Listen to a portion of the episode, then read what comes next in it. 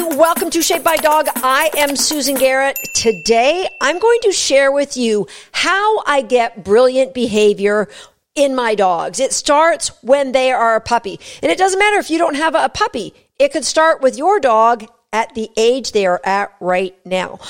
There's a formula for successful training and it doesn't matter what you're training, it doesn't matter who you are, and it doesn't matter what method you're training. It's simply two parts. Number one, you want to build value, reinforcement value for the behavior that you would like to see from your dog.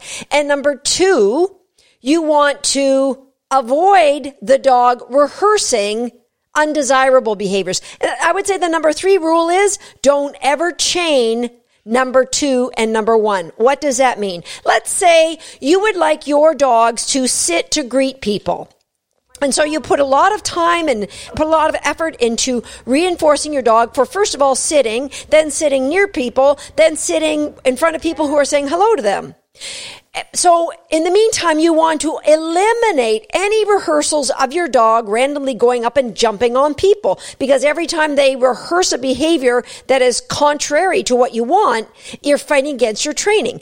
And what I mean by the number three is you want to avoid chaining the dog jumping up and then sitting and getting a reward because behavior chains, the reward they get at the end of the chain rewards the dog for every step they took. So when the dog jumps up, the reward for jumping up is they get to get off and sit, and the reward for sitting is you give them a, a cookie. That's a behavior chain. So that's it in a nutshell. You don't need me for any other podcast if you follow that simple formula. Challenge is we have these little creatures, whether we have a brand new puppy or we have a brand new rescue dog, and we need to get them exercise. But every time we step outside of our house, there's a quadrillion opportunities for them to rehearse an undesired behavior right? They could eat things in the grass. They could pick up stones. They could pick up things we don't want them to pick up. They could say, "Oh, there's uh, there's Charlie. I love Charlie," and try to jump on Charlie as he walks by.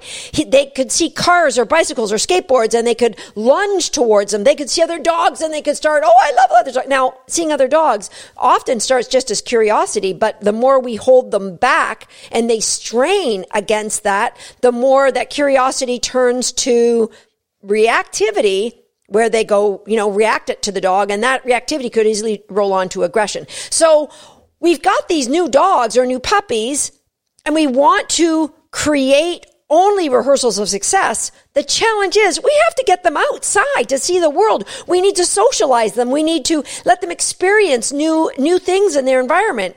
How do we do all that? Now, you see, there's a lot of things we can do for safety and to help control access to reinforcement. We could A, have a fenced in backyard. If you have a fenced in backyard, you let your dog out in the backyard, you don't find them three rows over at the neighbors eating meat off the barbecue. So that controls the rehearsal of undesired behavior.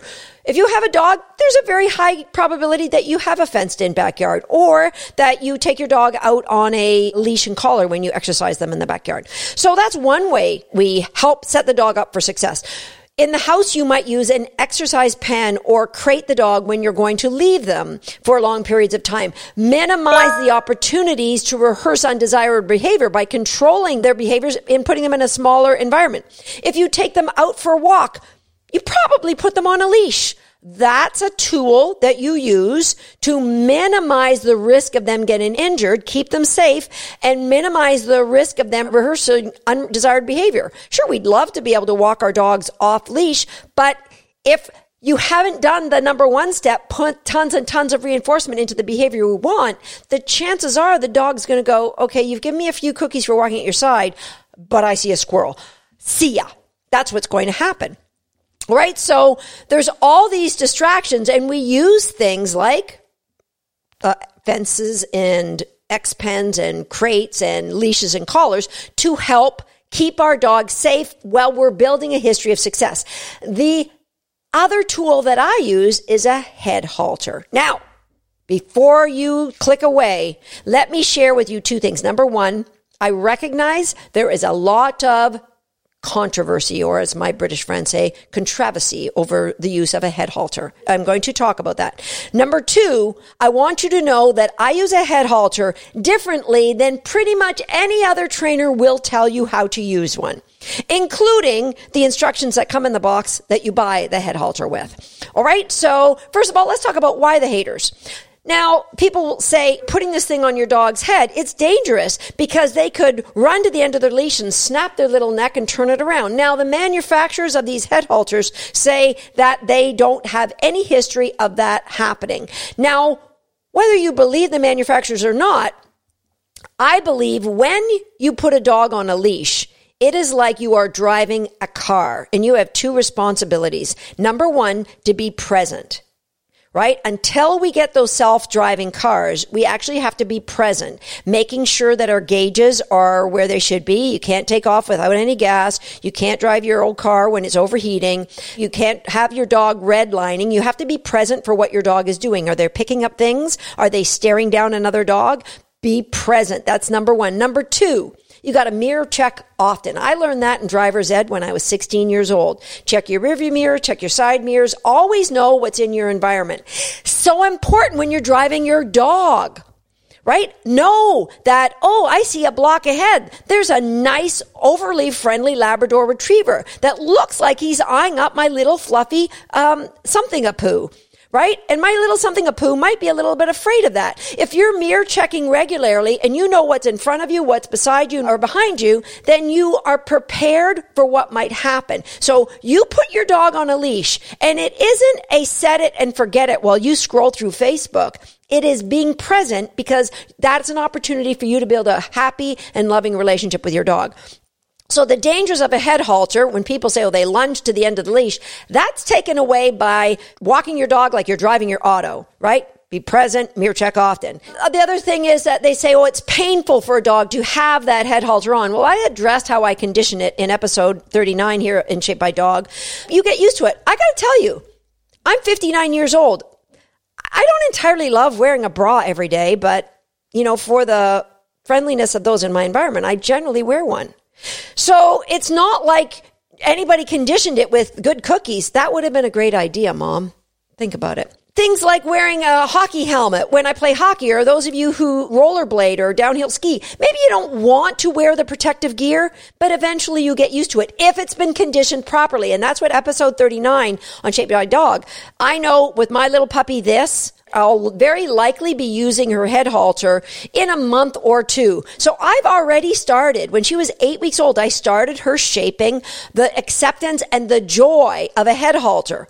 And I'll have many hours of lessons in on using that head halter before I ever have to engage that head halter for reals in the life and times of walking that dog. All right. So the dangers are there if you are ignorant to the temp of your dog, right? And we talked about temp on episode four here on Shaped by Dog. So if you're following along in this podcast, then you are heading towards the kind of relationship that I want with my dogs. And so you aren't going to be absent mindedly walking your dog down the road. There is a correct process that I use. There are three rules that you absolutely don't do. Number one, make sure that head halter is fitted properly because a head halter that's not fitted properly and that is the one thing you can follow the, the, manufacturer's recommendations and that is it's very tight up around the neck. It doesn't fit loose like a regular collar. It fits high and tight on your neck. And if you think about people say oh it's it's painful to the dog to turn their head. If you while you're listening unless you're driving and i want you gagging when you're driving take your hand and make it like a karate chop and put it right up under your chin as hard as you can all right it doesn't hurt. Okay, it changes my voice a little bit. Doesn't really hurt. That's what a head halter engaged on a dog's throat is. Now go about um, an inch lower and put like a tenth of that pressure, just a little bit. It hurts. You're going to get a gag. That's going across your trachea, very, very soft. And that's what walking your dog on a flat collar will do. So you don't want to walk your dog on a flat collar because you definitely can engage or damage the trachea. Right. So we, number one, you want to make sure it's fitted properly up high under the chin so it can't slip down and go on the trachea, um, and tight around here because if it's loose, then when you engage the head halter, it goes up around the dog's eyes, and sometimes the metal even pokes near their eyes. So you want to do that. And those of you who say, "Oh, I have a brachiocephalic dog," there's lots of head halters that fit brachiocephalic dogs. There's uh, Peter Borchelt Snoot Loop with Tater Salad, who is brachiocephalic. We use a Comfort Trainer; it fits him beautifully. So there are some dogs that the uh, Halti will fit.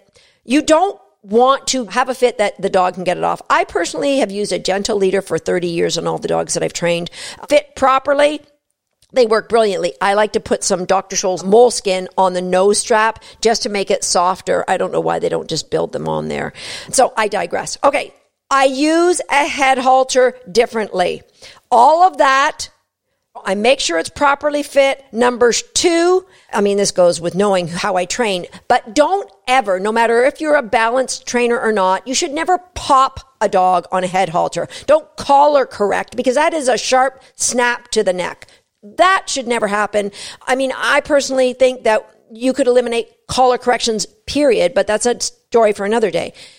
So make sure it's properly fit. Don't collar pop and do not use a retractable leash with a head halter ever because the dog can get out there and then click, get engaged. And yes, you're setting them up for not a, a good outcome. I'm not a big fan of retractable leashes in any instance, but again, opportunity to talk about that another time. So Here's how I do things differently. Number one, I think I have to earn the right to put a head halter on my dog. That starts by number one, as I mentioned, fully conditioning it. So my puppy or my dog sees a head halter and they go, Oh yeah, can we do that please? I want to do that. That's good. Yeah, let's do that. Now, after a month or two of using it, I might not get that reaction, but I still get, can I put my head in? Yeah, I like that. You know, my dogs look at their head halters the way I look at my seatbelt. Yeah, put it on. It doesn't give me any joy anymore, but I put it on. All right. They don't pin their ears and uh, pin their eyes. Okay. They don't pin their ears and, and get cowering and lip lick and get wall eyed on me. If they're doing that to you, you have not spent enough time and you, or you haven't properly conditioned that head halter. So fully condition it. Number two in how to earn the right to use a head halter. What the heck do you want your dog to do? So many people put the leash on and start walking down the street. What do you expect from your dog? And have you taught your dog that? And do they fully understand what it is you expect? So for my dogs, we have an area at my hip that I call reinforcement zone. That's where I would like you to stay with a nice loose leash um, walking at my side. So I'll spend a lot of time building value for them, not with a cookie in my hand luring in them, but building value for how to find that area. That reinforcement zone is where you're going to be, and that brings a lot of joy when you are in that area. So I want you to be in reinforcement zone. Number two, I want you to fully embrace the collar grab game, which is when I grab your collar, I'm going to give you a cookie. So as soon as I grab my dog's collar, they turn their head towards me. It's just an instant reaction Pressure on my neck means turn my head towards the mama. Number three, if I say your name, you instantly head whip around. Right? So those are fully conditioned the head halter, so they love it. They understand what reinforcement zone is and where they should be. Then I'm going to make sure they understand the collar grab, their name, and hand targets. So these are tools that I can use if my dog and I come up upon a distraction when we're out walking. And you've got to assume that at some point you are going to come up upon a distraction somewhere while you're out walking. And then I'll start, once I've done all that, I'll put the head halter on at home in one room and I will reinforce a dog for walking in a straight line, maybe two steps, get it off. Party time. You know, when you end with the dog getting it off before they start pawing, that's a success. If the dog's pawed, that is not a success. So conditioning it with very short bursts that end with it getting off and you playing tug or having fun. All right. Walking short distance, building up to a longer distance, getting it off, walking with a turn, walking with two turns, and then a change of direction. So a change of direction is great if you are with your little something poo and you see that big friendly old lab walking towards you and you know your, your little something poo doesn't have the confidence just yet to deal with that face on face meeting.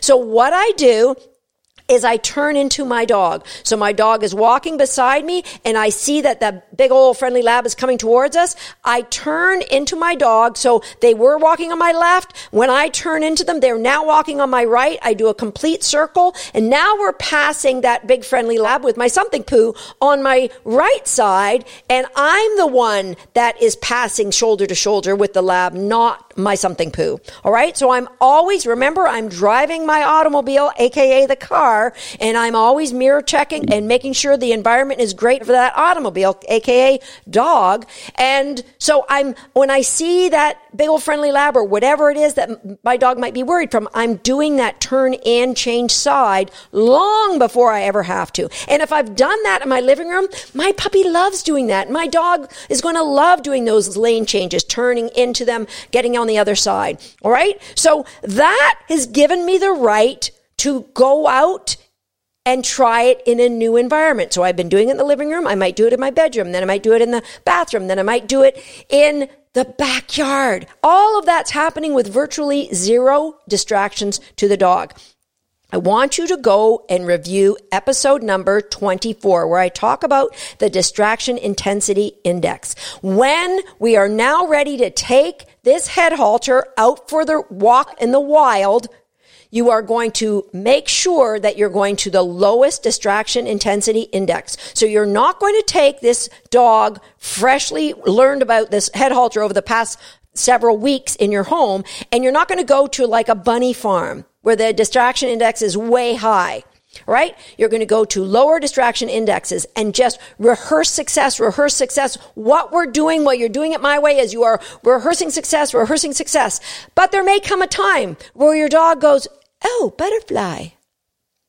And they won't stay in reinforcement zone and they go towards the butterfly or whatever that distraction is. And this is what it looks like. I've got my leash in the opposite hand to where my dog is. All right. So I'm going to gather it up and I've got my dog here.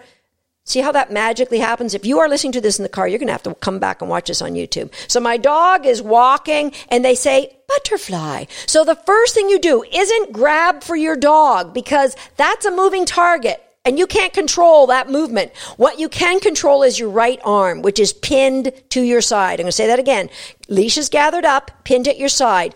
And because you are the driver's ed coach by this point, and you know that your dog is looking at the butterfly and about to lunge towards it, what you're going to do is grab for the leash in your hand in a baseball grip. So my hand is here. This hand comes with the thumb pointed towards the other hand, all right? Baseball grip.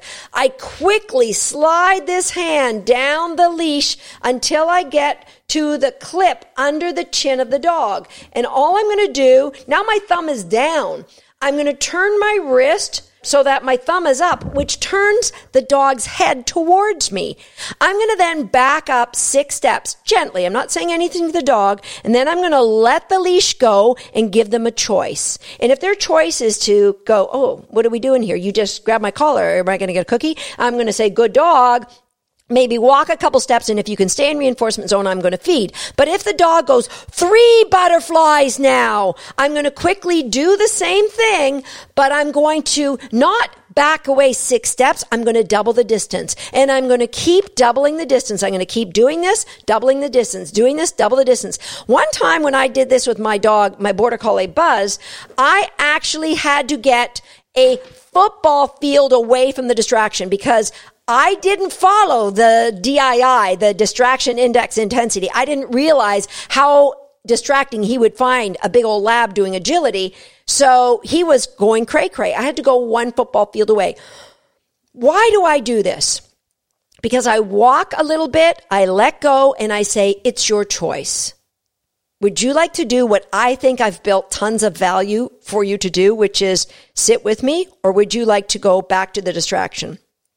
I don't want to control you. I want you to make the choice. And if they say I'm going back to the distraction, then I double the distance. Remember the DII, the distraction intensity index, I'm lowering the intensity by doubling the distance. Now, if in the first six steps I walk away and my dog still like got their eyes back at the distraction and they're almost redlining, whoo, butterflies, butterflies, butterflies, then I'm not going to let go. I'm just going to keep backing. I'm going to double that distance. I'm not, I'm going to let go of the head when I feel that I have a chance for the dog to choose correctly. Now, this isn't a correction. I'm not going, you jerk, you were not doing what I said. I'm completely okay with whatever my dog chooses. Swiftly down the leash, turn their head towards me, back away, let go. Remember that behavior chain? I'm not going to turn their head away, back away, give a cookie. I'm going to turn their head away, back away, release, let them make the choice, and they go, hey, yeah, you just collar grabbed. So that means we're going to do something. That's cool. I might walk a couple steps, I might sit, and then I'll give them a cookie. Now, what about when you're driving your dog, aka, you know, car, and you see a high level distraction up ahead because you've been doing your mirror checks? I would step off that path, get as far away as I can, don't try to do the turn into your dog and walk on opposite, you know, with the dog. That distance isn't going to be big enough. Get off the path Get d- deep off the path. Ask your dog to sit and then just reinforce them for calmly sitting when that distraction goes by. Or ask for hand targets. That's where your hand target comes in. Because sitting means they can keep looking at what that distraction is. But hand targets, they're more focused on you. Or even if it's a higher drive dog, tug. Because tug puts them into a higher arousal state where they're more likely to ignore that dog. Now you know how I use a head halter. Why I do it this way is dogs who are walked on a harness, on a flat collar, on a pinch collar, on any other type of collar they are more likely to get those sources of reinforcement from their environment. Higher, higher levels of reinforcement from the environment. Picking something off the ground, jumping on people, chasing bicycles, chasing cars, reacting to a squirrel. They will get that. And even while you pull them away on their flat collar, or if you're, I hope you're not having them on a chain collar or anything else, you might be popping them. They're still staring at what they want, which is reinforcing. If you're saying, hey, hey, hey, leave it. You are giving them attention, what is reinforcing. So all of the environmental reinforcements, they get to rehearse the undesired behavior, which is building reinforcement for the undesired behavior. Dogs who are walked on a head halter get far more reinforcement from their owners because their owner is mirror checking, being aware of their environment, building up reinforcement for what they want, not allowing any rehearsals of the undesired behavior. So my dogs get higher value of reinforcement for walking and playing with me and much, much lower value of reinforcement for anything in their environment. You know, it's as close to zero as you're going to get. My goal, the moment I put a dog on a head halter, is to get them off of a head halter. But the mistake people make is they go, Hey, I've had a good, you know, three weeks of this working. This is what Susan's saying. My dog isn't reacting as much. Everything's going great. I think I'm going to try it with a head halter. You don't take that head halter off unless you're willing to bet me and you could turn to your BFF or your spouse and say, Hey, I'm going to try Jimmy with the head halter off today. I'll bet you a thousand dollars I don't have any failures. If you don't feel comfortable making that bet, don't take the head halter off. And what I do when I'm ready to take that head halter off and I feel I go to a very low DII environment and I keep the head halter on, but I clip the clip of the leash onto my dog's flat collar. So they walk around with the head halter. And if when they see a distraction and I back away those six steps, they turn their head and keep going at the distraction, I quickly unclip and clip to the head halter and we go back to a month on the head halter. Right? It's a simple process that brings success because of the clarity of expectations that it brings through the dog. And it is the kindest way to get that expectation across. I mean, it'd be great if our dogs never ever had to see environment or distractions for the first year of their life while we're socializing them and getting them out and about.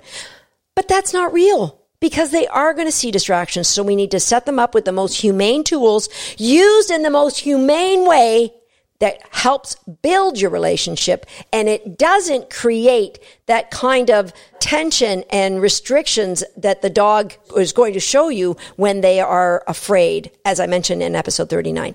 That's it for this episode of Shaped by Dog. A lot of things to digest for you, but leave me a comment. Let me know what you think. And again, this topic came from one of you. So if you have a topic you'd like me to cover, I'd be more than happy to share what it looks like to be in do land and creating a relationship with your dog that every activity that you do, every training decision that your dog makes helps to bring you two closer and never shuts the dog down or gets them worried about you. That's it for today.